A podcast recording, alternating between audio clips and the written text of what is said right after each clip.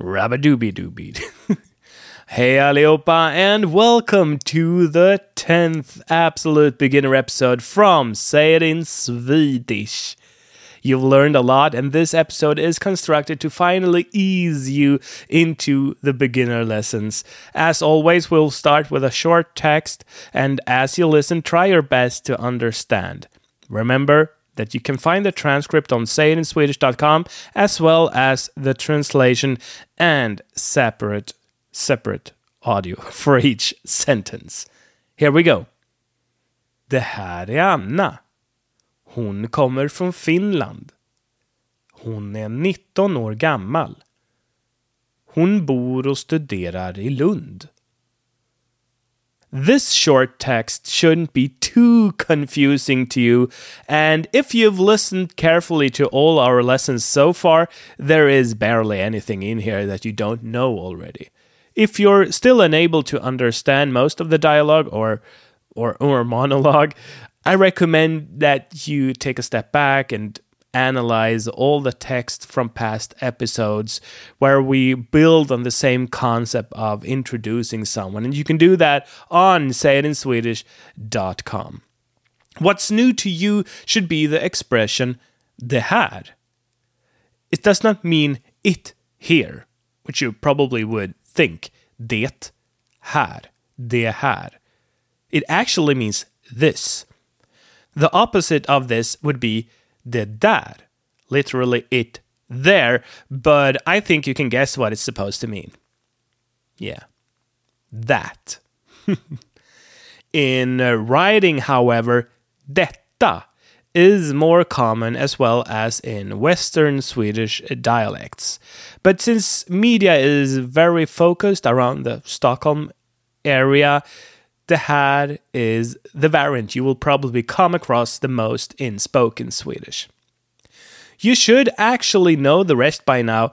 Hon kommer från Finland means she's from Finland or literally she comes from Finland. Kommer, comes and från, from.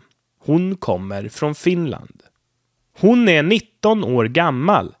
She's 19 years old there should be no questions there except maybe 19. Maybe you don't remember what that is. That's 19. 19. Hon bor och studerar i Lund. Here we had the useful little word o with the odd spelling. Uh, you know, och, O C H, and not O C K. And it's it, it, it's pronunciation has been reduced to o. And this means and. Literally, we had she lives and studies in Lund. Alright? Hon bor och studerar i Lund. Remember, there is nothing that corresponds to the continuous form in English or ing form here. But we can live without that. The context tells us if it's something continuous or if not, right? You might not have heard about the city or town of Lund, but there is actually a highly regarded university in Lund. And that's basically it. That's all. You've now learned a bunch of Swedish in just 10 lessons. You're now ready to move on to the beginner lessons, where we will go more in depth and I'll try to answer most beginner questions you might have right now after having finished the Absolute Beginner series. Congratulations! Isn't it fun? Is it doesn't it feel nice? You you have just listened to 10 lessons and you know so much Swedish already. And feel free to go through everything again and again until you really you can really nail everything in these short lessons. And we will see each other or hear each other or you will hear me in the very first beginner lesson.